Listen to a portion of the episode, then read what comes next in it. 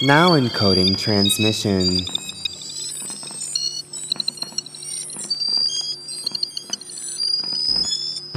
Transmission encoding completed. Have you often found yourself wondering about the unsolved mysteries and weirdness that surround them all? Now, I'm not saying it's definitely aliens, but it's definitely aliens. You're listening to Three Girls, One Cape. Can you handle the truth? Hello.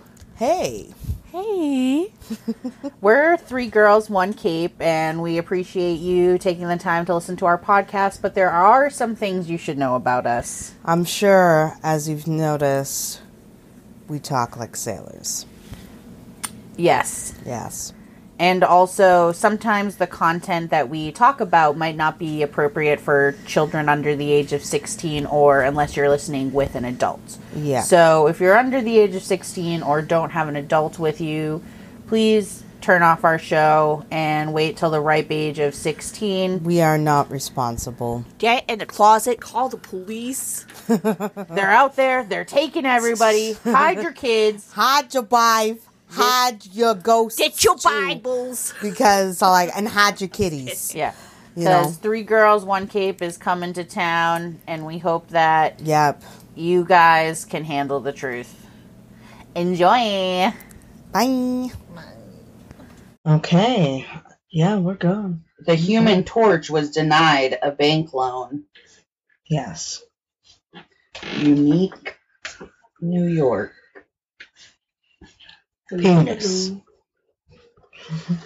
Welcome uh, to Three Girls, One Cape. We're your hosts. I'm Rachel Clovis with the letter V Mm-hmm. and Miss Mara Rose. Hello, everybody. We're here to talk about uh, some New Hampshire folklore, urban legends, true Yeah. crime. Just a little sample for Just you guys. some history of New Hampshire. yeah. Yep. We recently just did a previous episode on the um, Betty and Barney Hill case, Yeah. and which was obviously one of the most uh, popular UFO abductions in um, New Hampshire. New Hampshire, yeah, and in the United States at the time. Yeah. Yep. So I'll just jump right into UFOs since I brought that up, anyways. So a lot of people would think New Hampshire doesn't have very many UFO cases, but it actually, um, according to the NUFORC.org,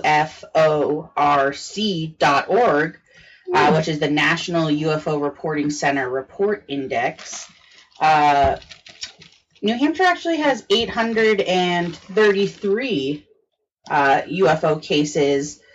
The most recent actually were reported uh, in Conway, New Hampshire, which is uh, over by the mountains. Yeah. Um, and that was right around the beginning of October. So, I mean, you know, Yeah. we're just at the beginning of November now. So, who knows? Maybe someone could come forward that decides after the fact that they want to. Uh, but the most recent one from the Center Conway says a stationary bright flash of light in the northern sky at 50 degrees from the horizon. It disappeared, then every three seconds afterward would flash, reappear, being smaller and less bright, moving northward with a noticeable increase in speed and distance with each of the eight reappearances in 24 seconds.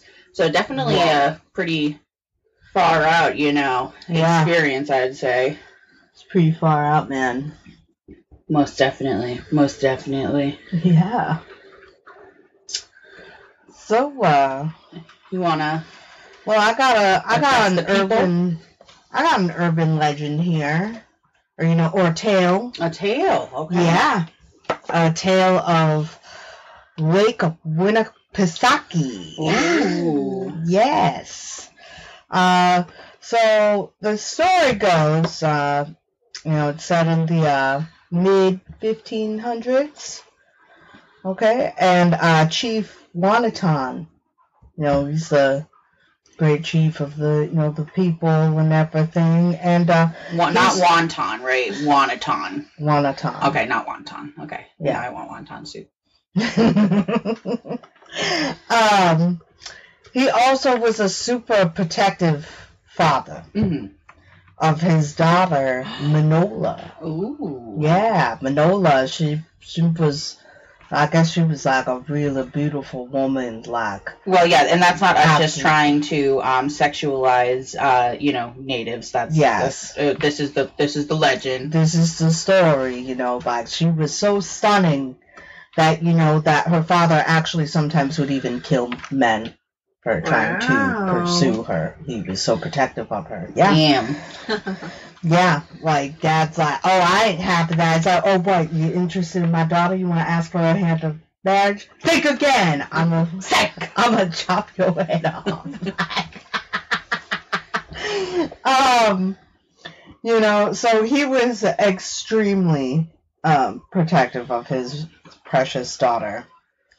Um, but there was a young Indian chief from a southern tribe Ooh. that heard tales of the Miss Minola, Oh yeah. and his name was Chief Adawando. Yeah. Can I do a little impression right there? Yeah. Howdy, Manola. I'm Chief. What was it? Adawando? Awana. I bet you wanna get a piece of this, am I right, Manola? Anyway. Well, he was so intrigued by her beauty. Yeah, buddy. He's uh, getting in on this.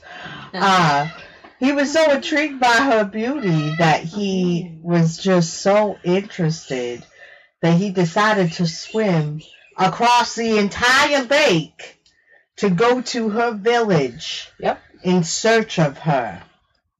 All right, and this all was going on while Chief Wanaton was out of town. Oh shit. All right, you know, he was out of town, and him and Manola, well, they couldn't resist each other. Yeah. And everybody else in town was too scared of him because his tribe was known for being, you know, they were notoriously bad. Right. Yeah. You know, they were like, the these bad boys, these bad boys from the south. Yeah, Mara likes the bad boys too. You guys can hit her up on Instagram. Absolutely. um, so the two of them fell in love, and everybody was too intimidated to try to fight him, you know, Mhm. while their chief was away.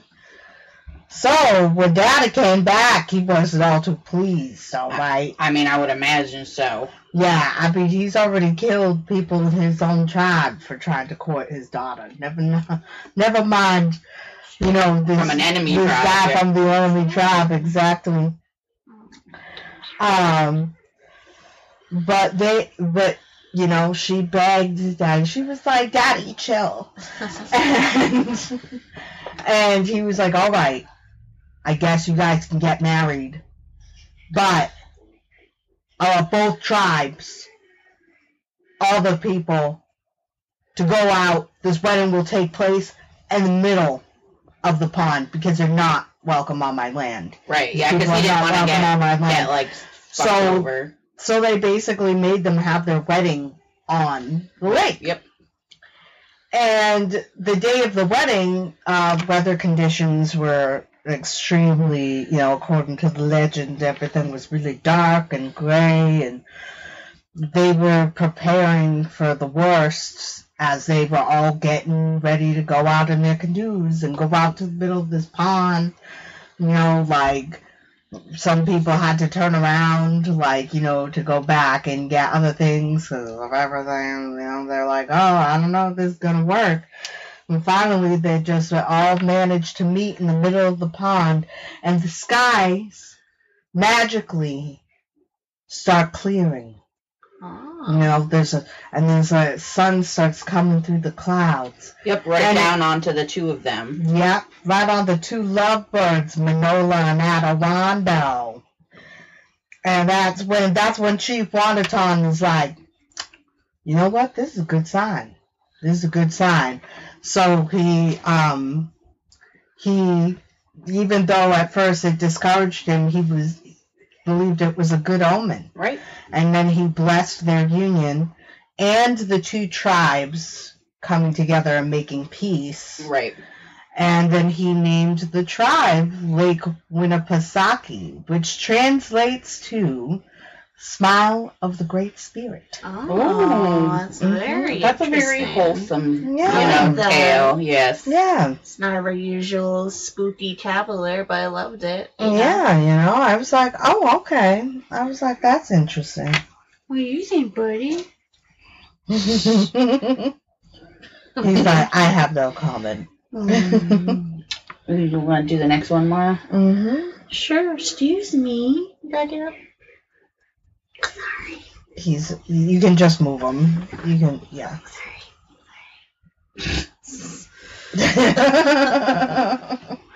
it's okay.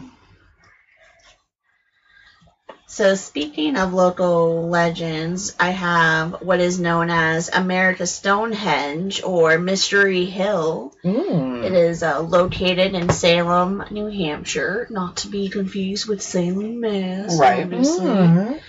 It is claimed to be a 4,000 year old megalithic astronomical complex that was built by the megalithic uh, Native American culture. And this is said to be the last monastery record of a mi- migrant group of Irish monks, the creation of ancient Middle Eastern peoples. And uh, it was initially misinterpreted to be the work of 18th and 19th century farmers but no one has a clue on the exact origins of this structure. Although, despite its mystery, uh, people have been, um, but there have been um, various um, experts um, that have looked into it and saying that it consists of a series of small stone walls, odd stone arrangements, and underground chambers. And there's apparently a one acre granite outcropping that has rock structures built on it. Yeah, it's actually really, really cool. We'll have to take a trip there because I don't think V've never been there, right? No.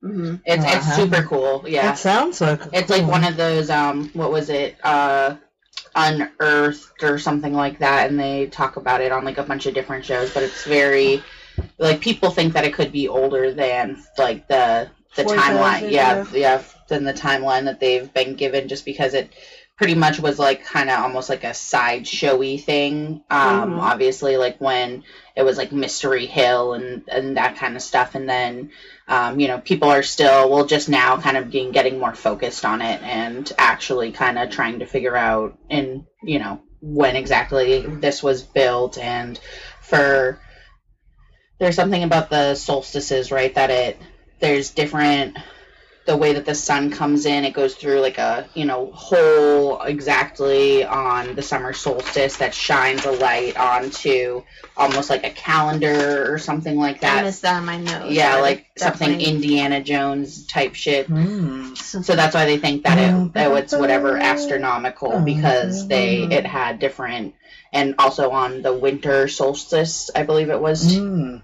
Too that it was they measured the things and like they're like it does this but it's still like i guess not like Mm. technical Yeah, Yeah. absolutely. Interesting. Interesting. next we're gonna get i know it's after halloween but i figured that i'd keep it spooky for all you Yeah. spooky kids out there. Um, so there's a place called the Three Chimneys Inn, and it's in Durham, New Hampshire.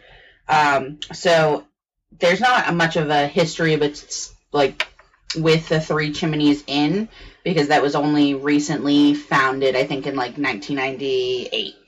So, um, but the structure is actually um, dates back to the 17th century and is on the Register for Historical Places. It was originally built in 1649, making it the oldest standing home in the town of Durham and one of it one of the oldest actually in New Hampshire. Um, the first owner was Valent, uh, Valentine Hill.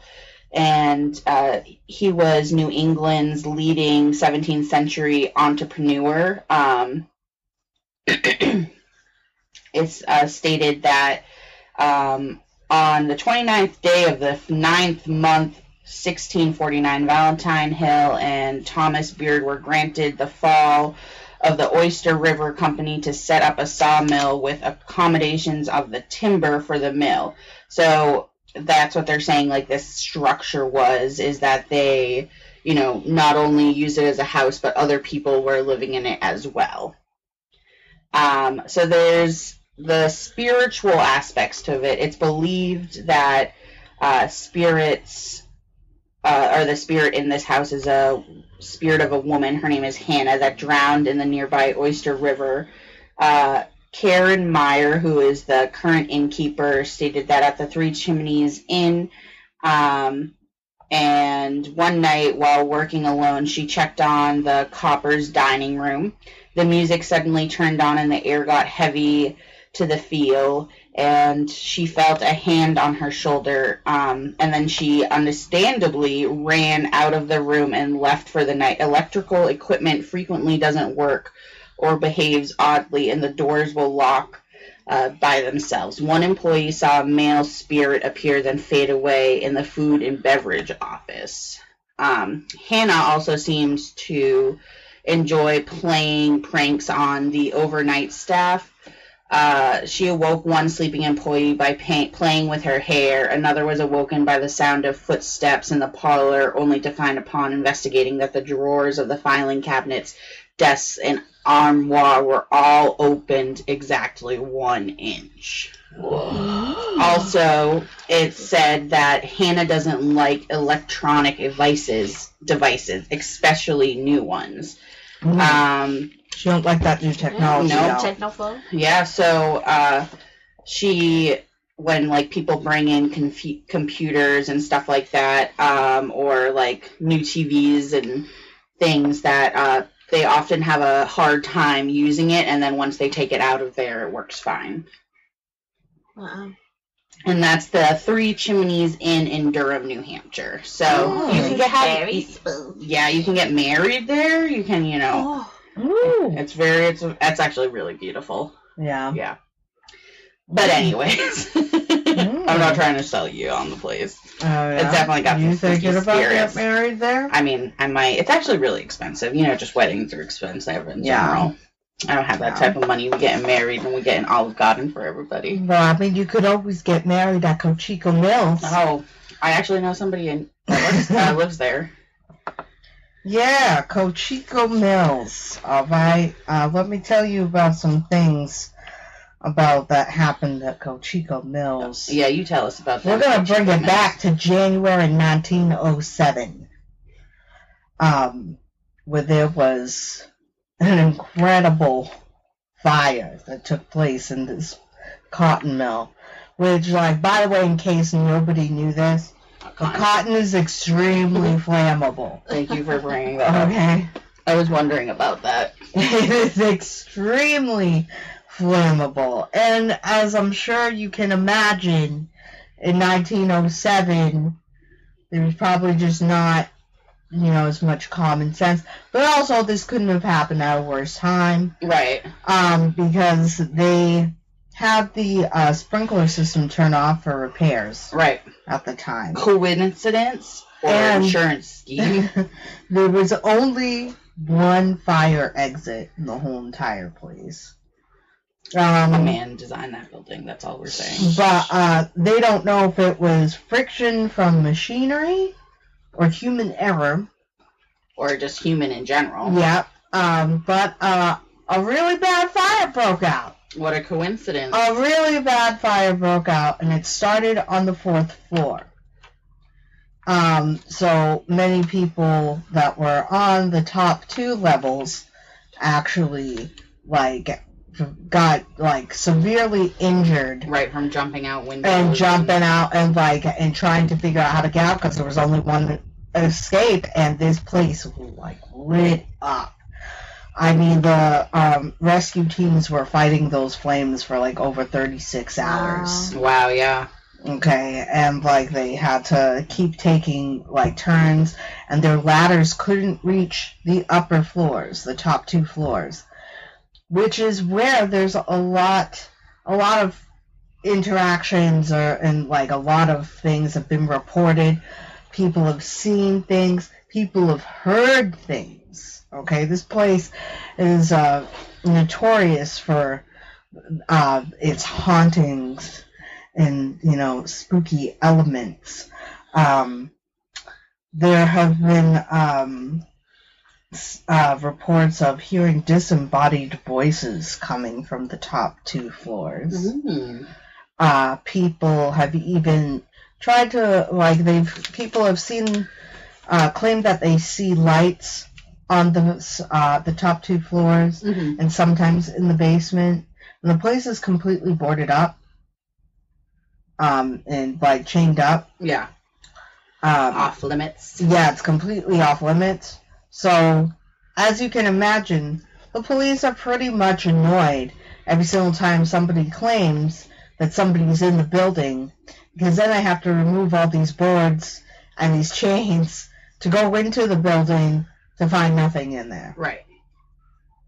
Um, Well, now it's apartments, yeah. and well, so yeah. it, it's all um, like really, really Yeah. expensive apartments. Uh, but I can only imagine what those people are hearing, um, especially because one of the things I thought that was really interesting that a lot of people were saying they had experienced is the sound of heavy machinery operating. Well, And there were some people that were talking about how, like, you start hearing it and they said it goes on for like three minutes, and then it sounds like this really, really, really, really loud machine starts taking over, and it gets louder and louder and louder, and then it just stops. Even though there hasn't Yeah. been any type of mill operations happening in there. Yeah, that's crazy. So, that's insane.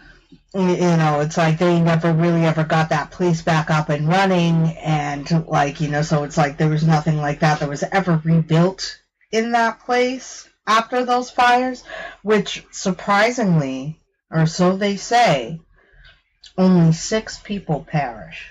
oh. Hmm. That's what they were able to find. Oh, which reminds me, this is not related to Cocheco Mills, but I don't remember if we did a statement the last time about the deaths at Parsonsfield Seminary, but apparently in the fires at Parsonsfield Seminary, nobody actually died. Oh yeah. So I just wanted to because um, somebody or one of the uh, girls that we're friends with from uh, the Paranormal Five, she uh, you know listen to the podcast and she was like, yeah, just so you guys know. so just because we want to stay obviously as factual as possible. So that was that was RB, but sorry to ruin you, cut you short on Chico Mills. Yeah. But yeah, only six people perished in uh Cocheco Mills. Wow. Yeah. So uh that's that one. Yeah, that's crazy. No, that was a that was a spooky good story. yeah, and then if anybody lives in Cocheco Mills, Apartments, let Yeah. us know. Yeah, like are you hearing those disembodied voices or Is how about worth- that machinery? Are the mills still running? Is it worth the two thousand a month, or you said it was expensive? So, yeah. And with that, I'm going to take us to Archer's Pond, located in Ossipee, New Hampshire, which is Ooh. also within the same vicinity as Polly's Crossing. Now, Mm. Archer's Pond has been for years the has been reported a lot of ghostly activity and strange um, sightings. Um, I have a little plethora here of some of those uh, occurrences. One of them being a man named Archie who killed everyone in the village surrounding Archer's Pond, and then supposedly threw the bo- excuse me, sorry, threw the bodies into the pond. Archie then killed himself um, by hanging, and then it is said that the rope still appears on the property to this day, and his ghost can be seen walking around the pond with a shotgun in hand. Oh. That's Hmm. pretty scary. Got a spooky, Archie. And then there is another uh, strange occurrence where people have seen old lanterns being lit in the woods near Archer's Pond and Polly's Crossing at night. Mm, I know. spooky. Terrifying. And then there's another where Polly's Crossing, well, this is, you know, this is a Polly's Crossing, obviously, but I still thought it was pretty interesting where is named after a girl named Polly that was hit by a train there. And it said that her screaming can still be heard at night. Yikes. Yes. And Not then a good thing. I'll just Yikes. share one more little rumor. It says that. Are you talking about my shoes or are you talking about Polly? No, I'm. I'm talking about Archer. And then uh, another rumor says that there's a man named Archer who was walking on a frozen pond and fell through the ice. Ooh. And his body was never found. And in honor of the man, the townspeople named him Archer. oh. So it's not a Sagittarius? No, not a Sagittarius. He's actually a Leo. But yeah, that's Archer's Pond. I mean, it's just there's a whole whole list of uh, occurrences that happened there. So Cool. Yeah. Very interesting. very interesting. Very interesting. Very Mhm. interesting. yeah. Oh, yeah. Well, with that, I knew you were say that. um, so next we're gonna move on to Coos County and talk about the Wood Devils. Oh, the Ooh, Wood Devils. Wood devil. So, pretty much, uh, the Wood Devils are along the same lines as like a slender Bigfoot. It's a tall creature that like kind of like hides behind trees and Also wears a tuxedo. he does not wear a tuxedo. That is actually false. Fake news. um, but he like a lot of people who experience um, these wood devils in um, Pittsburg, New Hampshire, they talk about seeing like a six plus foot creature that's very very thin, like to the point where it all like it pretty much like lays against trees or like hides behind like trees Yeah. so that you can't see it.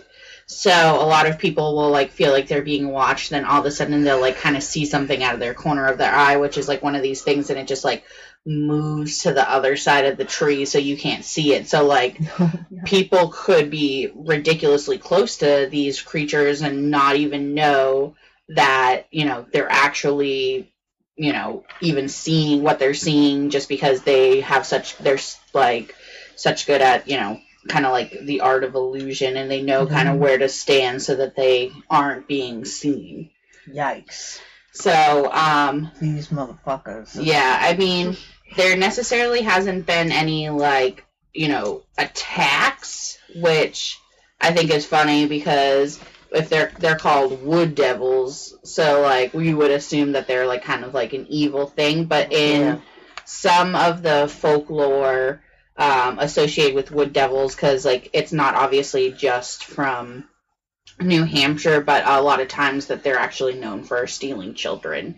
So, you know, Ooh. make sure if you're in the woods of Pittsburg, New Hampshire, or Pitts. Wait, was it Pittsburg? What did I say? Pittsburg. Pitt, yeah, it is Pittsburg, New Hampshire. Yep. Uh, Pittsfield's lower. This is like yeah, well yeah, it's lower down, and then this is like really close to like the Canadian New Hampshire border. Yikes. So definitely, you know, devil. watch your kids, watch your wife. The wood devils I mean, are out you should be there. your kids anyway, not Well, yeah. just because Yeah. of the spectral being that will threaten to Oh, it might be a Bigfoot, them. Mara. Yeah. Yeah. Yeah, it could be Bigfoot, you know. But uh I'm gonna talk to you guys now. I'm gonna talk about uh the last woman hanged in New Hampshire. Oh, okay.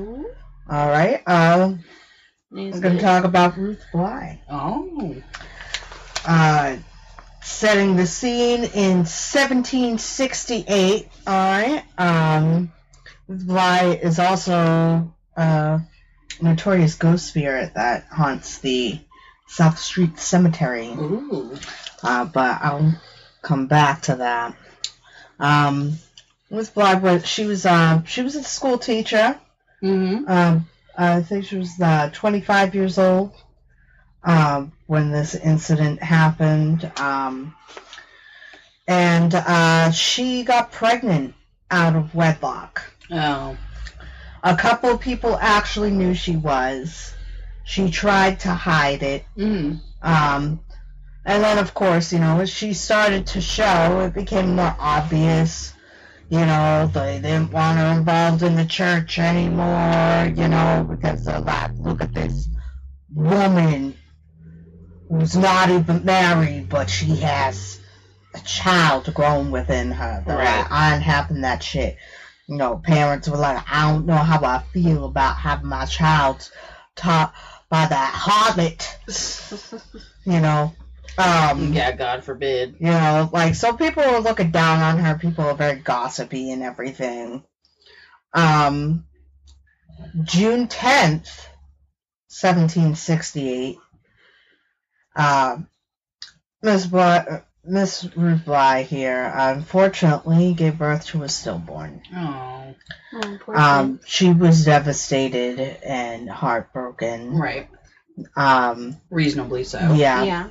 and um but because she she didn't know what to do at that time and she was trying to hide the pregnancy so she uh, took the infant child wrapped it up in a quilt hmm and she hid it in this barn until she was emotionally ready to actually give it a proper burial Yep.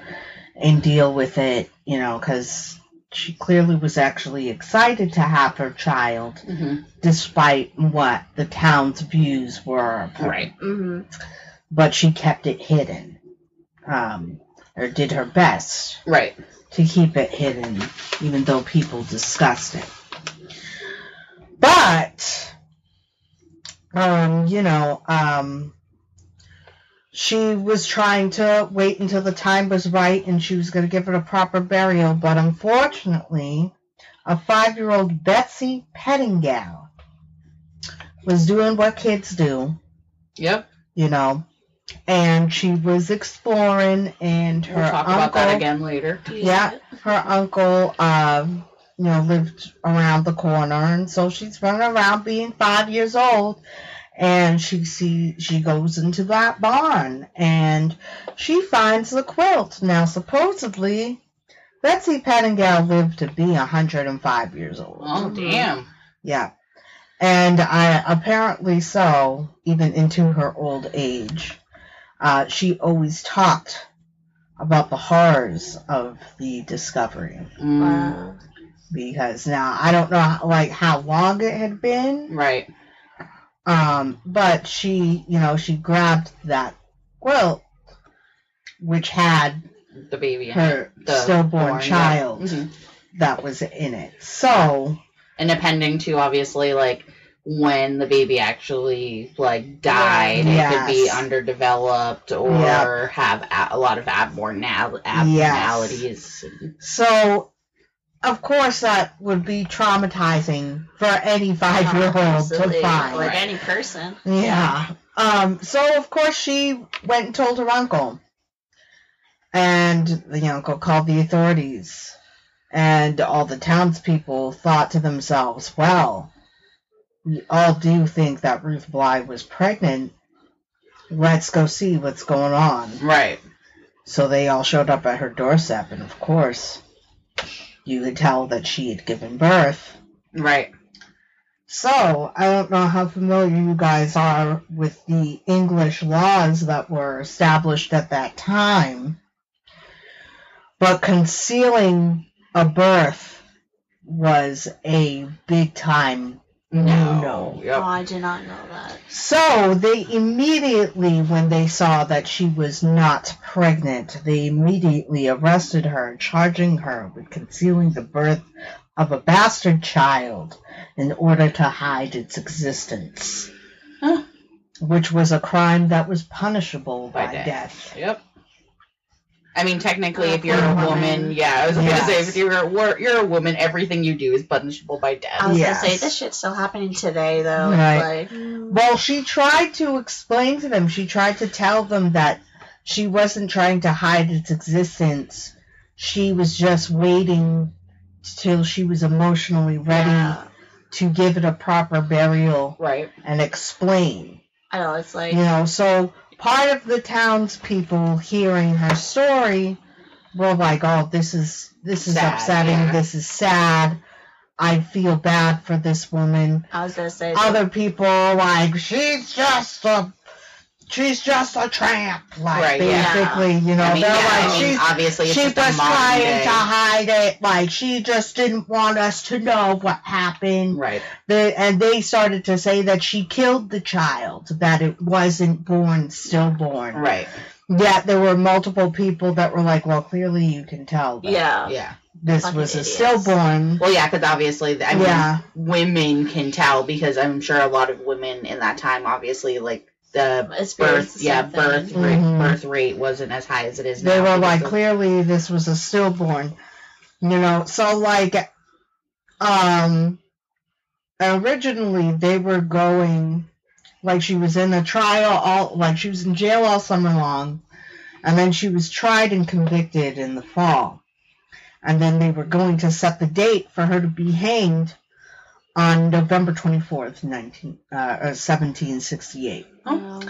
but people were so upset with how uh, the incident was actually inf- inf- like you know unfortunate Yeah. a lot more people believed right. that it was a stillborn incident, so they all, the townspeople started feeling extremely guilty Mhm. for how they were perceiving her Right. about the whole entire situation. So they were writing all kinds of letters and going to like town officials Oh, I almost just put the laptop on, buddy. um, you know, and, and like you know, because they were feeling bad with the crime that she was being charged with, and numerous people were like, "No, like we can't do this to this poor woman. Right. We can't do this to this woman." So it ended up pushing everything further back, but there was one dickhead of a guy named Sheriff Thomas uh, Pat, uh, Patcher. May he rot in hell. Yep. Yeah. Okay. This bastard, right? You know, like he was like, ah, like I don't believe it. I think it's a crock of shit. Blah blah blah blah blah blah. So like you know, eventually, of course, they like you know they pushed the date back and they were able to buy her some time. But then on December thirtieth of seventeen sixty eight, when she was convicted, um, she was going to be hanged noontime that day. Mhm. But Sheriff Thomas Patcher was um, basking in his. He was about to be. She was going to be his third hanging of a woman hmm in his career. Someone had mummy issues. He had. He had. Take, he had taken great pride in the hanging of Sarah Simpson and Penelope. Oh, he's such a fucking. Kenny in 1739, but supposedly they killed an entire family. I mean, Um, we'll have to research a little bit more Yeah. about but he decided to hang her at 10 a.m. instead of 12 because he didn't want his dinner to get cold. Oh. And then this happens. A judge started going over everything again, Yeah. and he decided that she was not to be hanged, But she was already but hung. she was already hung. Oh, my fucking poor woman. Um, because uh, they were going to pardon her. And the townspeople were furious, and they showed up at Sheriff Thomas's Yeah. House, But they didn't kill him because he lived to the ripe age of 63, I think. Like we said, may he rot in hell. Yeah. And um and so after that, um like, you know, people are so outraged and like the unjustly hanging is often looked at as the reason why Ruth Blay haunts the South Street Cemetery. Which is also haunted, right? Yes, but also was the original uh, hangman's gallows. Oh. So she died that where There. Yep. And a lot of people claim to hear her screams because that was something that was reported as as they were bringing her to be hanged, she screamed from the cart the whole entire stretch down from the jail Right. To the gallows. And um, 25 years later, they changed the law against the concealment of a child out of wedlock. Mm, yeah, I mean, 25 years later because of that situation. Yeah. Well, I mean, at least they changed it. Yeah, it may have taken 25 years. I mean, obviously, But they're it still fighting happened. for reproductive rights, but Yeah. that's besides the Mhm. point. Yeah. So, that's the tale about that. So, if you ever find yourself at the South Street Cemetery, uh, you might find yourself, uh, you know, running into uh, Ruth Blay, and you might even Yeah. hear her cries. And I forget what the name of this uh, museum is. I'll have to look it up, and I'll put it in yeah, uh, the page. But um, they have the quilt. oh, really? Wow. Yes, they do have the quilt. It's in a uh, it's in a museum wow. that had Oh, her that's- child. That's haunting. hmm Yeah, nothing like having the dead baby blanket just Yeah. in a museum. No, Yeah, I mean, you know, they have well, a bunch of stuff there. yeah, I mean, that's what museums are for, right? that is. Yeah. Yeah. What are you going to talk about, Mara? well, I'm going to be talking about Smutty Nose Island, which was formerly known as Smutty Nose, and it is a part of the Isle of Shoals, and it's located off the coast of New Hampshire, but it's also part of Maine. So, Well, yeah, technically it's like part. It is. I think it's technically like part of Maine, but yeah. Mhm. And it got its name Smutty Nose because some fishermen noticed that um, on the end of it, it was covered with seaweed, and they're like, huh, it looks like a smutty nose of a sea animal. Oh, Hmm. interesting. Interesting. Yes. And then at the site of Smutty Nose was two infamous murders. One taking place in 1873, where two Norwegian women, Karen and I'm going to botch this by Eneth, Eneth, Anise. no, Eneth. and then the sorry sorry uh, were strangled and one was struck with a hatchet and then there was a third woman who her name was Marin but she escaped and hid on the island at a place that is now called Marin's Rock. Oh, And- fitting. Marin was the only witness to these murders and she identified a German born fisherman Louis Wagner as the murderer. And hmm. he was tried and convicted and then despite him saying that he was not guilty um, he was paid to consequence and um, even to this day some people still believe that he was innocent He wasn't. No. Yeah, they, they actually made a movie where Marin um, was the murderer, actually, and she had killed them. But um, are you going to talk about I was gonna why? ask, I was gonna say that he was hunted down, hunted down after leaving the island, and then he was arrested in Boston, and then he was taken back to Portsmouth, and ten thousand um, angry townspeople had awaited him at the train station, and they pretty much followed him up to the police station, saying, "Lynch him, kill him."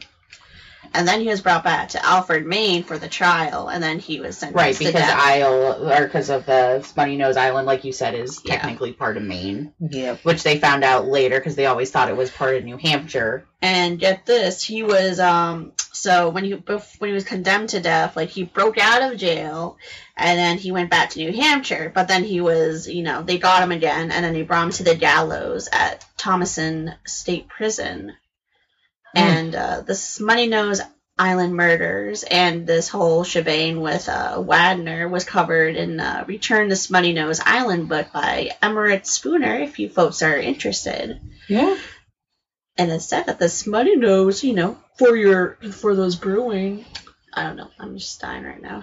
Um, those brewing experts, the Smutty Nose Island is the source name of Smutty Nose, a Smutty Nose Brewing Company in yes. Portsmouth, New yes, Hampshire. yes, that is also true. Uh, I think actually what's super interesting about because I know do know a little bit about the crime itself. So the reason why these women were killed was because the guy, um, what is Louise? He was knew that the husband because like it was this was back obviously Oh, yeah, yeah, when yeah. um so he went to go like he knew just the women were home so he went to go rob the house thinking that you know the a they're not going to be in the kitchen where he thought the money was and then b because he actually had worked for the family Yeah, and was John and actually Marion. living yeah and was living next door and then i can't remember whether it was Marin or the It was husband John Marin. he yeah. um one of their family members like the hu- uh, their sister or like their cousin and the wife came over from um Norwegia um and Norway. no Well, I know it's pretty interesting. Um, um, and her well husband John, they were at the time in 1868. They're like the only people living on Smutty Nose Right. Island. Well, there was a hotel at the far side of the island, which Marin's sister worked at, I believe. And um, she actually was staying there, but she had gotten fired. So she was one of the people who was killed because, and the only reason Marin even knew that it was Luis was because when um, the one girl was getting attacked, she was like, Luis, please don't do her, like kept saying, Yeah. um, like something along those lines. So that's how she, um, because she never actually saw that it was Louise, and that's kind of why too that her story is kind of like, Mm. oh, and then people a lot of times will say that, oh, well, he couldn't have rowed between Portsmouth and to back to the island and back in the amount of time, but like also. He was a fucking fisherman. Yeah. Like, Yeah. That's what he did. Like he rowed, would row every day Yeah. and he- like you know what I mean. The just the circumstances were, you know, whatever. And the Oh, the reason he ended up getting convicted was because he actually had stole like what thirty dollars or something something along those lines, like a very Yeah. little bit of money, but obviously back then it was still like a a decent Yeah. amount of money. And then he went to Boston and bought like a new suit and like you know got all this nice stuff. And then that's that's when they picked him up. Is like he tried to like buy a ticket to Yeah. go somewhere else, and then they actually caught him. Where did this guy get champagne taste with like Well, a that- beer wallet? Right, exactly. That was the thing is that people reported that he was like super lazy and like pretty much the reason that he was trying to rob them was so that he could run away and start a new life because like the uh, Yeah. John was a fisherman and they fished differently than everybody. They did individual baited lines versus how somebody would drop like one baited line, but he would drop like a hundred hooks all at once that were baited on the same thing so that they were getting more fish and a lot of the fishermen um because that was also a thing is that he could have very possibly had more enemies that it Yeah. could have very possibly have not been Luis but I mean I think that with all the evidence of the case that most definitely it was him because he was found with the amount of money that was stolen you know what I mean? Like he was a, an alcoholic like all kinds of other stuff. So Mhm. he definitely had the motive. He was the only other person pretty much knew that they were going to pick up this bait that they needed for the next day and like stuff like that. And he was supposed to help them and then he never ended up showing up. But instead his wife and his family gets robbed you know what i mean? And then Yeah. It's crazy It's very crazy. very very crazy All right. Um. Yeah.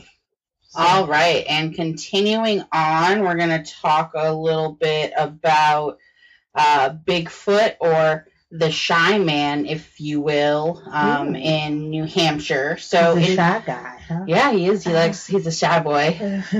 Um, Shy boy. and there's actually a documentary. There's a song Um, called Shy White Boy. I is- swear it's is like there? Bree Summer, and she's a wonderful singer. Check it out. She's a powerful woman.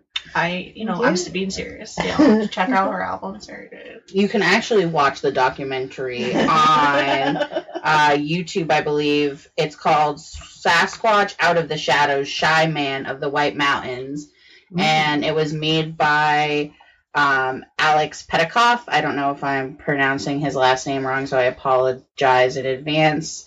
I doubt he listens to the podcast anyway, so I'm moving forward. But he is actually he's very active in like uh, the cryptozoology community. Makes a lot of uh, really awesome content, so I definitely recommend Mhm. Checking out his channel. Like I said, it's called Sasquatch Out of the Shadows. Uh, and I know he's been doing some cool cool stuff during quarantine as far as like interviews with Loren Coleman, Yeah. you know, Mm. um, Jeff Meldrum, a whole bunch of Mhm. other really cool um, people who are involved in uh, you know the Bigfoot Yeah. uh, community. He, I was about to say he's also doing back to his community. He just went to the library in um, Gilford, New Hampshire, where our grandparents live, and he did like a show for some kids and other patrons, supposedly. So that's very nice. I like Yeah. that. yeah. Yeah, most definitely. Um, but so Shy Man is kind of like the Native American, um, what they kind of called Bigfoot, I guess, in this area. Yeah. Um, but so, like I was saying, there's 13 or sorry, 16 Bigfoot sightings. The most recent one was, I believe, in 2016. Yes, 2016 um, in Hillsborough, or well, in Hillsborough County. Um, and it's very interesting because there's actually like a decent amount of you know Bigfoot sightings, obviously in that community because there is so many mountains, and even the community that my our grandparents live in. One of the 1st Mhm. things um, once they moved up there was they had a Bigfoot sighting in their community, and they thought I was crazy. That was so. Oh, funny. Dars, Dars, I'm sorry. I, I realized it was Curious White Boy. It was not Shy White Boy. Oh, okay. I apologize about Oh, that. yeah, so we have to make sure that we have But- that correct. yeah most definitely check out um like i said alex's stuff and on his you know Yes. support Mhm. local and also you know Yeah. keep an eye Yeah, out don't judge bigfoot by- could be in your own backyard you may not even know it. Yeah, You he's never just, know. He's just a shy guy. he is just a shy guy Uh, well, I'm going to talk about something that's definitely not as shy. well Uh, bring it on Yeah. I'm going to talk about these things on. that All are, you know, probably anywhere from five feet plus, Oh. depending on which ones you see. oh interesting Um, it's also got uh, long, pointy ears. Ooh. Can come off as either like a grayish brown color. Um, they have long arms, dark eyes, a short tail covered in hair. Hmm. They're also extremely aggressive. Oh. I think that's what gives them their names probably Yeah, I'm talking about them devil monkeys. Watch out. The devil booches. The devil monkeys. Bend your jam, devil monkey's coming down. You know, is it a cryptid? Is it a primate? Uh, you know, I have to say it's definitely both. Um, but there have been Yeah. claims to this beast uh, since like the 1950s till uh, even current day. Yeah. Um, you know, these these are definitely creatures uh, that you would not want to encounter.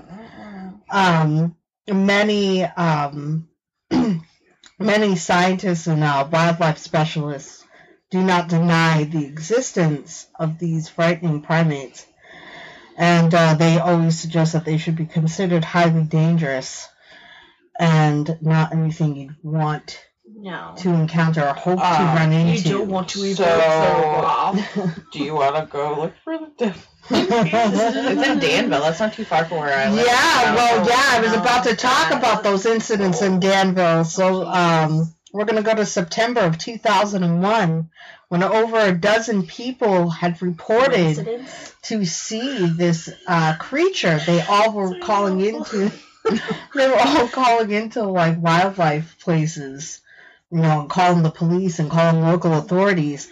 Several people were making claims that they were seeing this large animal Mhm. up to eight feet. Okay, and people were freaking out about this, and they were um, there were search parties that uh, were looking for it. Like there were all kinds of specialists that were looking for this beach all over. Um, a lot of claims were in Pleasant Street and Kingston Road. Yeah. And that's where people were saying that they were seeing this uh, animal running about. And many locals were very nervous about the size of the animal. You know, like there was like you know, so, you know, all kinds of claims coming from all kinds of different people. Uh, you know, so it was making everybody pretty nervous. It was creating Yeah. quite a stir. Matter Sounds of like it. fact, NBC had sent a news crew out there because of all the paper articles and Mhm. everything that were going about and all of the reports over within the week's time of like all these search parties that were out Right. looking for this animal all over the place Right. eventually became like a statewide investigation because of how many reports were being made Right. of seeing this animal Right. Yeah. um, but those reports were never aired. Oh. Huh. Um, a lot of the crew decided that they were never going to talk about Hmm. anything. Um, So maybe they found something and the government told them. to they keep their never mouth shut? explained what they did find, and so like you know, a lot of it's always been up to speculation. Some people say they didn't find anything at all. Some people say it's aliens. Some people Yeah, say it's some NASCAR people say aliens. that. NASCAR Yeah, it could be the NASCAR aliens. I'm telling you, they're everywhere. Yeah. They really are. They're so fast you don't even see them coming. Um, but you know the uh, the history of the devil monkeys has been going on, and it's not just limited to New Hampshire. It's uh, quite uh, quite widespread in various areas of the United States, and it even goes all the way down to Tennessee, Oh. where there's actually been quite more a lot more recent reports. Um, and claims of these devil monkeys, but you know they've uh, been you know, in various areas of the Appalachians. And um yeah. So I have I mean, to say definitely interesting because I also did a little bit of research on them and like uh it was it's weird because a lot of people saw them. You know what I mean? And like the it's a lot of a lot like of people credible people. Not even it wasn't even like the rednecks in New Hampshire that were like, Yeah. "Well, I tell you what, you. don't want to go down that road. Yeah, and it's like There's you know monkeys down that road." a lot of a lot of like scientists and wildlife experts have not denied claims uh, or like not denied the existence Right. of these creatures. They even talk about like the description, the behavioral type. That's why it's like it, that's why I do refer to them as a primate more than even a Mhm. cryptid. Right. I can understand that people want to call them just because of the way. Well, I mean, I think technically you know? it, it still is. It, It could be a cryptid is. because it's still unknown. It's not known to science. Right, They have yeah. an idea. Uh, versus, so you know, obviously, because it's it like could the be a cousin of Bigfoot, right. I know, mean, obviously, like, they we got shaman, we got the wood devils, we got the devil Yeah. monkeys. you know, got- these, just yeah? I mean, who knows? Or these are just all extra yeah. like dimensional beings that transport in and out of areas. But they're very violent. They're Yeah, very, so- very Yeah, violent, I mean- very aggressive. so a you're lot of saying you don't want to go and look for them? Uh, I don't like, you know, it's like I don't know. It's like we might as well just also take a trip to the, uh, you know, like try to Don't- go don't find some me. baboons. We- oh, geez. I'm like, yeah, you want to face off a No, baboon? Like that's like the nature. I will- that I'm gonna bring. I'm gonna bring my creatures. bat. I bring bat. I was about to say, like, I mean, just monkeys and apes are scary by themselves, just like because you always hear those stories about chimpanzees ripping off people's faces. Like, if Yeah, well, they go for the most, del- Right. like, like, you know, vulnerable chimpanzee. Like, I'm pretty much just counting my death wish. I'm like, holy. yeah. That's why I'm like, I definitely don't want to find no devil monkey. yeah, I think we should still go. They might come That's over, rip a titty off, like I'll be Or like, holy go shit. When we talk about Vermont, I You want to go know- look for the pig man. Pig man, Pig man, man. pig man. Wink, wink. You know, it's not brew related, but there's this little antidote. It's a short antidote. I was watching this movie called Sleeping Dogs Lie. Beautiful movie, beautiful movie. but anyway, alright, so cutting I out. know. yeah. This is- It's not related. It is. It, I'm into it. So Like hmm. Brian was saying, you know who Brian was saying is? He's like a comedian. Yep, yep. So he told this story, but it's based on his own experience where he was on a movie and there's a monkey and a dwarf or a little person. I'm not sure. I'm sorry if that's the correct term uh, terminology, but anyway, so the dwarf finds out that the monkey's dead and he's like about to lose his shit. He's like, "No, I'm, I'm not fucking working with the monkey." He was making a big deal out of it, so he because he was afraid it was gonna attack him. Right. I mean, I would be afraid too. It's like, mm-mm. All right, Mara, why don't you talk about what we're actually here to talk Okay, about? so about the, the midget monkey. the Chase House. Chase Yeah. House in Middleton, New Hampshire. And this house has quite a lot of history, if you know what I mean. It actually does. Alright, here. And I'm just bringing up my notes. Yep, in Portsmouth, this house was built in the late 19th century as a home for orphan children oh, would eventually become a court appointed no the house became eventually a court appointed children's home and there is one of the legends of a young girl who hung herself in her room and can now be seen late at night in the hallway and when she's approached she reported reportedly runs away and vanishes within thin air oh, and some say they've heard her screams come from inside her former room former room interesting. and it says that doors will lock on their own, lights, ceiling fans will just turn on and off for no reason. And uh and within recent decades they have moved from you know the orphanage model because there's really no angle anymore. I'm just saying that's really awful. And it now serves as just one of the four residential treatment homes for children and youth Oh, between 11 to 18 and apparently is a 24-7 um, home care for kids in the toughest of circumstances so that's great yeah, but yeah, still obviously like kind of a not obviously great history because No. it has a lot of kids who Yeah. are mistreated. Obviously, coming to this place where, especially as you know, depending on kind of what you believe is for is not just um, like paranormal. There's been a lot of people that have like even been.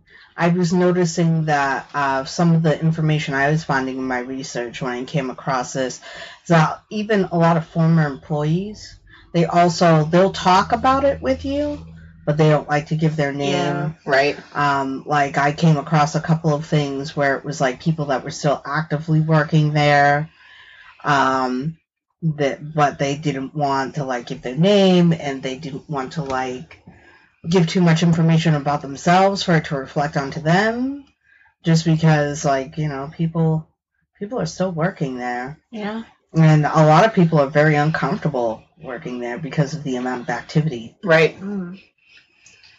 Yeah, that's, I mean, I definitely think that, um, you know, obviously with all these children being in kind of the same place, and it's kind of kind of stayed the same thing, even though it wasn't yeah like going from an orphanage Mhm. to like a, you know, child's kind of pretty much like Yeah. home. Um, you know, I think it's just there's obviously a lot of things that I'm sure that happen because obviously all these damaged children are living together, so there's things are bound to happen. You know, Yeah. so that's just sad, obviously. It is very Hopefully, sad. uh, you know what I mean? Like, I hope they have somebody that comes and like tries and moves things on for them a little bit. Right. I agree. But yeah, that wraps up the Chase House. It's just a short, sad story. of- Well, that's what we like to keep here. Nice, sad sad. stories. Short, sad stories, children. you know. Um, all right, so I didn't bring my notes with me because I'm a terrible person. Just So, um. I After the apologize. if this goes if I rant and go on little side things because I will I mean, it can't be worse. No, there's like well, there's a lot of like information, so that's why I was like, eh. Oh. um, but this is about the Bear Brook murders, or it's also called the Allenstown Four. And in 1985, uh, there's these two or these kids were playing a game and they discovered a canister, like a 55 gallon drum. They knock it over. They say that this terrible smell comes from it, and then they see this white liquid, so they kind of are like, "Oh, it's old milk," so they just leave it. You know what I mean? Yeah. and um, then later hunters of that same year stumble upon it and they peek inside and they find the body of a woman and a young girl Um, like uh, they think the woman was in her early 20s and the girl was um, around seven, some Mhm. somewhere around there. So they look into these murders and they um, pretty much it becomes a cold case. Nothing happens. Nothing. They don't turn up anything for years. And then later in uh, let's see, in 2000, uh, they go back to the so 15 years after they first find them, they go back to the scene of the crime, and they kind of one of the officers is poking around, and he finds another barrel about a hundred yards away from the first barrel Wow. that has two bodies of two young girls, uh, 11 months and Oh. two to four years old. Poor baby. Yeah. Oh And God. so now they're like, how did we miss this? How did, you know, we find this one barrel because they're, they're, it was the same barrel. So now they're like, oh my God, are we dealing with a serial killer? Is this a dumping site? Like, so now, Yeah. you know, they start to, um, question, you know, kind of what's going on. So pretty much that ends up turning like into a dead end as well. They can't figure out. They end up figuring out later that um, the woman and the little girl are related. Um, whether it like maternally, so either it's her sister or it could be her mom or her aunt, something along those lines. Mhm. And then later they find out that the other two girls are not related in the other barrel. Um, but one of the girls is related to the other three. So three of them are related, one of them is not related in the barrel. And um, what kind of ignites so this is where this is what I'm talking about. It what ignites kind of the search for this other um, so like they don't really get any leads until this woman decides um, when she was younger she was pretty much given to a family and then put into foster care eventually she just decides that she wants to find out who she actually is Yeah. so she does this um, like 23andMe something along those lines and they end up finding out who she is. Turns out that the story behind how she got into the care was she was living with this man named um, well he so he has a couple of different aliases. At this point i think it's curtis kimball he was going under and he had this young girl in a trailer park in california and the people that they were um, like living around like they had granddaughter around her same age so she would come over and play a lot and they kind of noticed that she wasn't being cared for very well. So they were like and he kind of was like yeah her mom died of cancer so you know i'm kind of like i know i'm not a good dad like I, you know it's hard for me to you know take care of her and stuff like that. So um, they end up like working out this thing where they were like their daughter or some something like that um, was unable to get pregnant, so she was gonna like adopt the little girl who was like roughly around the same age as um, her other daughter. I think she was only like four or five at this time, or some maybe a little bit older than that. Um, and so she ends up going with this family, and then as she's spending time with them, they notice that she's like very been like very heavily molested and all this like she's showing all these signs of all this other things. So they go back to the you know bring her back to the trailer park and he's gone. So um, they like i said that they were going to try and adopt her and stuff like that but because they never signed the paperwork they couldn't keep her so she ended up going to the system. And then um, later in life she decides that okay i finally want to know who i am so the thing that li- links Curtis Kimball to this whole case is that he was going under a different a- alias at the time when he was in um what you call it uh um, New Hampshire. He was going under this the surname Bob Evans, and he um, was dating this woman who at the time had a six month old daughter, and she went missing and nobody ever reported her because she had had a falling out and they went to a uh, like a Christmas. I can't remember if it's a Christmas or Thanksgiving party. And so she, they go to this party, and then she kind of has a falling out with her family because they don't like him because he's sketchy. Like, and so she's like, whatever, like, I'm just not going to talk to you. So then nobody ever reported her missing. And then to find out that she's the little girl that is was this woman's daughter who they never even knew that she was missing. And you know it kind of brought a lot of closure but it's what links it's the this is like kind of the crazy part what links him to um, the case. And then flash forward uh, to or flash back a little bit. So he ends up dying in police custody in 2010 so by the time they figure this out he's already dead. And the reason he's in police custody is because he ended up killing his wife at the time um, who was a um, I don't want to say botanist because it wasn't a botanist, but she was had some type of science background and she was like very bright. And so she ends up kind of pulling away for her family because the same thing happens. She goes to Christmas with him, and then they're kind of like, he's kind of like sketchy. And they met from him doing yard work on her Mhm. house.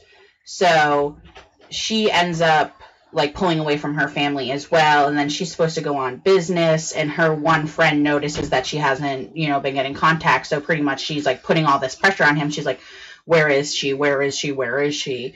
He's like oh keeps changing his story. Like oh he's in she's in oregon. Oh she's in washington now. And she's like visiting her family in north carolina. And so she's like if you don't like if i don't have a message from her by the time that i get back then I'm going to call the police. So she ends up calling the police, and the police go over to do a welfare check, and they end up finding her body uh, dismembered in a pile of cat litter in the fuck. garage, and it's pretty much mummified at this point Oh, Oh, So- fuck. they bring him in for questioning um or like he gets arrested and they end up finding out that this man um who so like i said i apologize if i'm confusing these because i don't have my notes directly um in front of me but um This is fucking wild. yeah That is so very well. His real name is Terry Rasmussen, and he was um, he has like multiple aliases and um, stuff like it's- that. Either way, it sounds like a guy that can't be trusted. Right. So he has all these aliases Robert Bob Evans, Curtis Kimball, Gordon Jensen, Larry Vanner, Jerry Mockerman. So he's been going through his life, con- like, kind of, they call him the chameleon killer. So he ends up getting picked up on these charges and um they were they're able to link him to once they find out all these analysts or you know what I mean because before it used to take weeks to get fingerprints back. So they he pretty much the last time he got picked up because he did end up serving some time for abandoning a child when Mhm. uh, they eventually caught him because he had stolen a car like a couple years later. And so he did serve some time, and they actually ended up lessening the charge. They like dropped out the molestation, so he just got abandoning a child, which is bullshit, you know. Yeah. Um, so he did the time for that. So then they're able to trace him to the area because obviously that woman went missing from Manchester, New Hampshire, 1985. Um, and then turns out, like I said, this part's kind of PC. We might just have to re-record.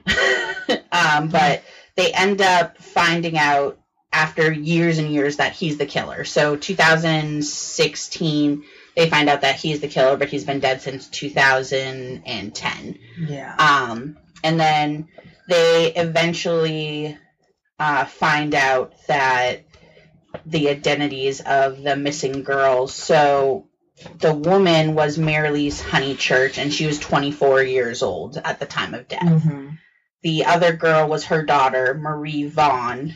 And then the littlest one was also her daughter, Sarah McWaters, and she was around 11 months old when she died. Oh, Poor thing. And then, so they were all related. And then the other girl wasn't related to them, but when they traced her DNA to Rasmussen, that was his child. Oh my god.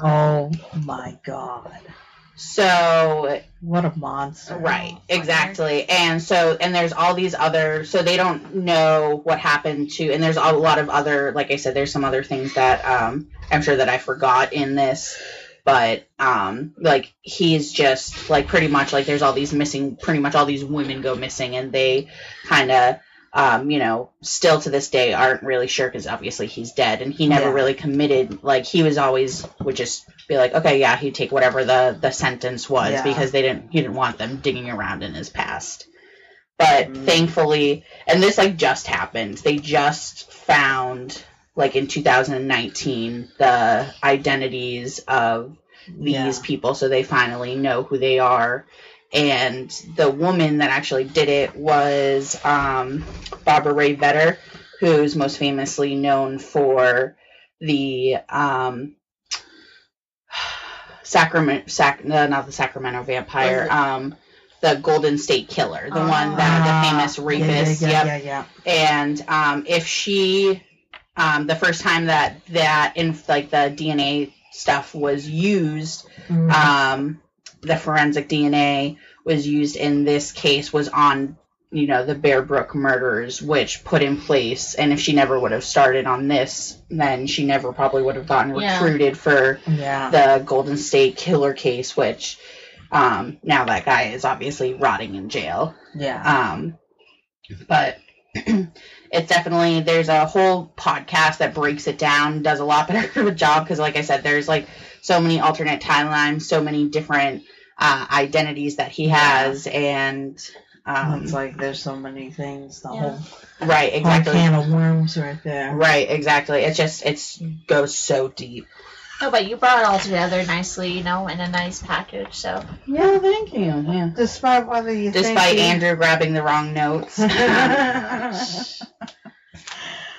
well, uh, we want to talk about disappearing without a trace. I'm gonna go into the story of the Colbaths. oh. Um, or like you know Ruth Colbath, uh, who was also known as the woman who waited, Oh. and she was also the first postmistress in in their town. Oh, interesting. Yeah. Um, but uh, it's a story about Tom and Ruth Colbath. Uh, they lived in a really simple farmhouse, which uh, Tom, his family, had uh, owned for a long time, which he eventually inherited. Mm. Um, but uh, on a late late December 1891, uh, Tom was gonna go run a few errands, you know, working on the farm, and um, from so like you know he's uh, at- they're like he's like 41 Right. at the time, Mm. you know. Mhm. So he decides he's gonna go into town and run a few errands because you know they live on Yeah. decent sized piece of land. Right. You So yeah, you have to go. So they never to really had to go into town all that often. And uh you know, I I don't really know what it was, but like, you know, he uh we'll get into that. Uh so you know, Ruth, you know, is just doing her thing, you know, she eats dinner and he still isn't back yet, you know, so she puts it on the stove for him, you know, leaves the lamp going. Uh, but after a few days of him not returning, she finally said something to friends and authorities. Yeah. All right, because she was getting concerned because she said it was very unlike him. Right. It was very unusual. Uh, you know, so a few more days go by, a couple weeks go by, a couple months go by. Not a trace of him anywhere. Not Definitely town, alarming. not anywhere. Everybody in the town started talking. Oh, he just ran off on his wife, you know. But she she refused to believe that. She says, "Nah, he's alive. He'll be back." Some people are like, "What if he's dead? What if he got mauled by like mauled by a bear? What if he got abducted by aliens?" You know, people were trying to say like, you know, you should just say that He's dead, yeah. say that he's dead so you can inherit the But- property. Right, but she and didn't. she's like, no, no, she didn't. Every night she left the lamp on in the window. She always left it on too in case she ever left town, you know, with other relatives and everything. She always made him a meal Mm. and left it on the stove for him. Like, you know, she was convinced that he was gonna be coming back. She never ever thought that. People kept trying to convince her to do all these other things. And she told them no. She Good. was waiting stuck for her guns. she was waiting for her husband. You know, people said you should just say claim that he's dead, get the rights to the land, and then if you want to remarry, you can remarry. Mhm. And she's like, No, I'm waiting for my husband for 39 years. 39 years. She. 39 years. So yeah, the, so she was like what, 80 something? Well, Yeah, Yeah. not almost 90 when he came back. Well, he was. She was dead by then. Yeah. Because he showed up September 1933, three days after her death. Tom returned. Oh. He claimed he had gotten lost, but he had also been traveling all over the country. He even worked on railroads and was just constantly traveling and trying different careers. Um, you know, which also brings into play a reason, one of a part of the reason why, you know, because everybody always kept saying, why? Right. Why? Well, Tom's aunt wrote a letter to Ruth after he had been missing for a few months hmm and explained that Tom also had this way about him from living on the farm the way he did. He had an extreme passion to explore hmm and just was known to do this from time to time since he was young and he really did it. He disappeared for about five years when he was 16. Interesting.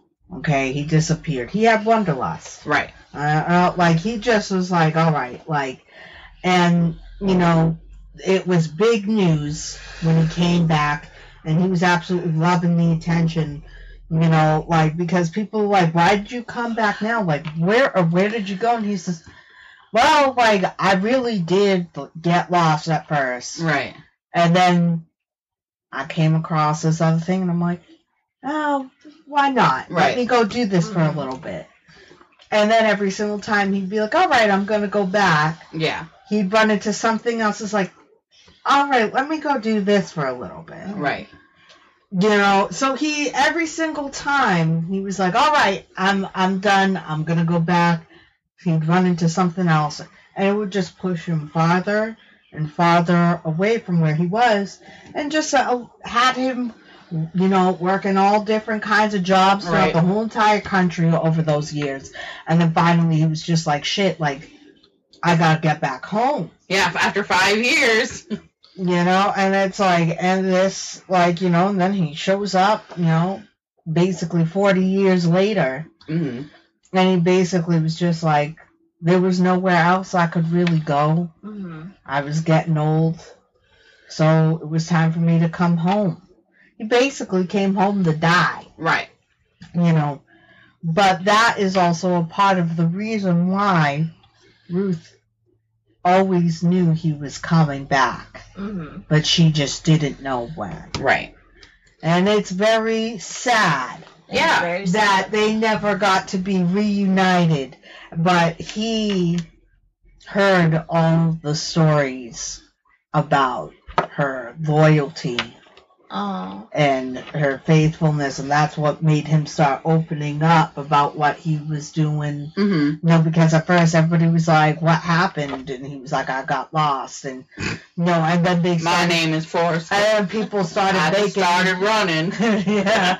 And like people started making all kinds of jokes and stuff like that. Like, you know, they started trying to make him into a town joke, saying things like, this is exactly like, oh, it's just like men's stubbornness for not wanting to ask for directions. Right. They, they would call him, a, uh, they would call, call him a Tom Colbath, you know. Mm-hmm. It's like, oh, what, what the hell? Like, you know, it's like, oh, you got lost, but couldn't figure out how the hell to get home. And then when he was hearing about like the loyalty and everything, he wanted to clear that. But, Right. And that's when he did start agreeing to do interviews and everything. But he ended up living on that property till the day he died. Interesting. Yeah. Very know? interesting. That's very Yeah. interesting. So it's like as much as I always wanted it to be aliens when I first was hearing this, you know, because like it took me I mean, a while knows? It, could have been. come they could across have just that. brainwashed him. you know, said, oh, but it's like I was like, oh yeah, it's like you were just traveling and you were working in coal mines and oil rigs and railroads and everything. Um, but then he was like, actually, yeah, he's like, I, I couldn't stop traveling. Yeah. That's so great. like, like you know, and it's like, could you? Have, but it's like you know, it made sense to me when I was reading that, and then like when I came across the letter about the aunt explaining that he also had done that from the time he was young, right. and the older he got, the farther he went every time. Right. So it's like something that he like kind of just couldn't help. Like it was kind of just like something that was bound to happen. And I guess like after he had been married, they had been settled down there for quite some time. So Right. Well, that's probably he was settled. He was like you know having his life with you know his wife and everything, and he was probably just like shit. I gotta go to the store for a minute, uh. and then it was like, oh, well, then you know he could have came across something that Yeah. was like, oh, like you want to try this? Like maybe he came across some traveling salesman. Or yeah, something. maybe. And That then encouraged like, "This is to- what I want to do for the rest of my life. And then he's like, holy shit, like, you know, it's like, sorry, Ruth, like, I know I said I was going to get milk, but right now, let me go make us some I money. just can't help myself. He's like, let me go make us some money real quick. Another way, I'm not gonna go and tell you. I'm just gonna go and do it, and I'll be right back. And then, you know, 40 years later, like, Right. unfortunately. Well, you know, 40 years is a long time. Yes. But at least, she, I mean, good for her. I wouldn't have waited. she always, Rachel she, would have been like, hey, yeah. you know, I guess, that- hey, I would've that's what comforted her. That was her devotion. Yep. Yep. That's true devotion right there. admirable. Yeah, 100%. Mm hmm. I mean, I wouldn't do it either. Just say like, okay, that's my God. I've been like, he's he's dead. Yeah, right. That's what I'm saying. It's like, yeah, but no, she was devoted. Hopelessly devoted to you. Well, on that note, I think that pretty well sums up the great state of New Hampshire. Yeah. And I hope you are ready for the next episode, which will be the last episode of our New England New chapter. England Mhm. chapter, which is Vermont. yeah. So hopefully you're ready for some urban legends and interesting phenomenon from the green state of Vermont. Yeah, so next Yeah. time, date your maple syrup, date your whatever Vermont ESV thing, and you know, Mhm. join us. As Go we, and take a trip at the Von Trapp Lodge. Yeah, Yeah. right. And going to Emily's Bridge.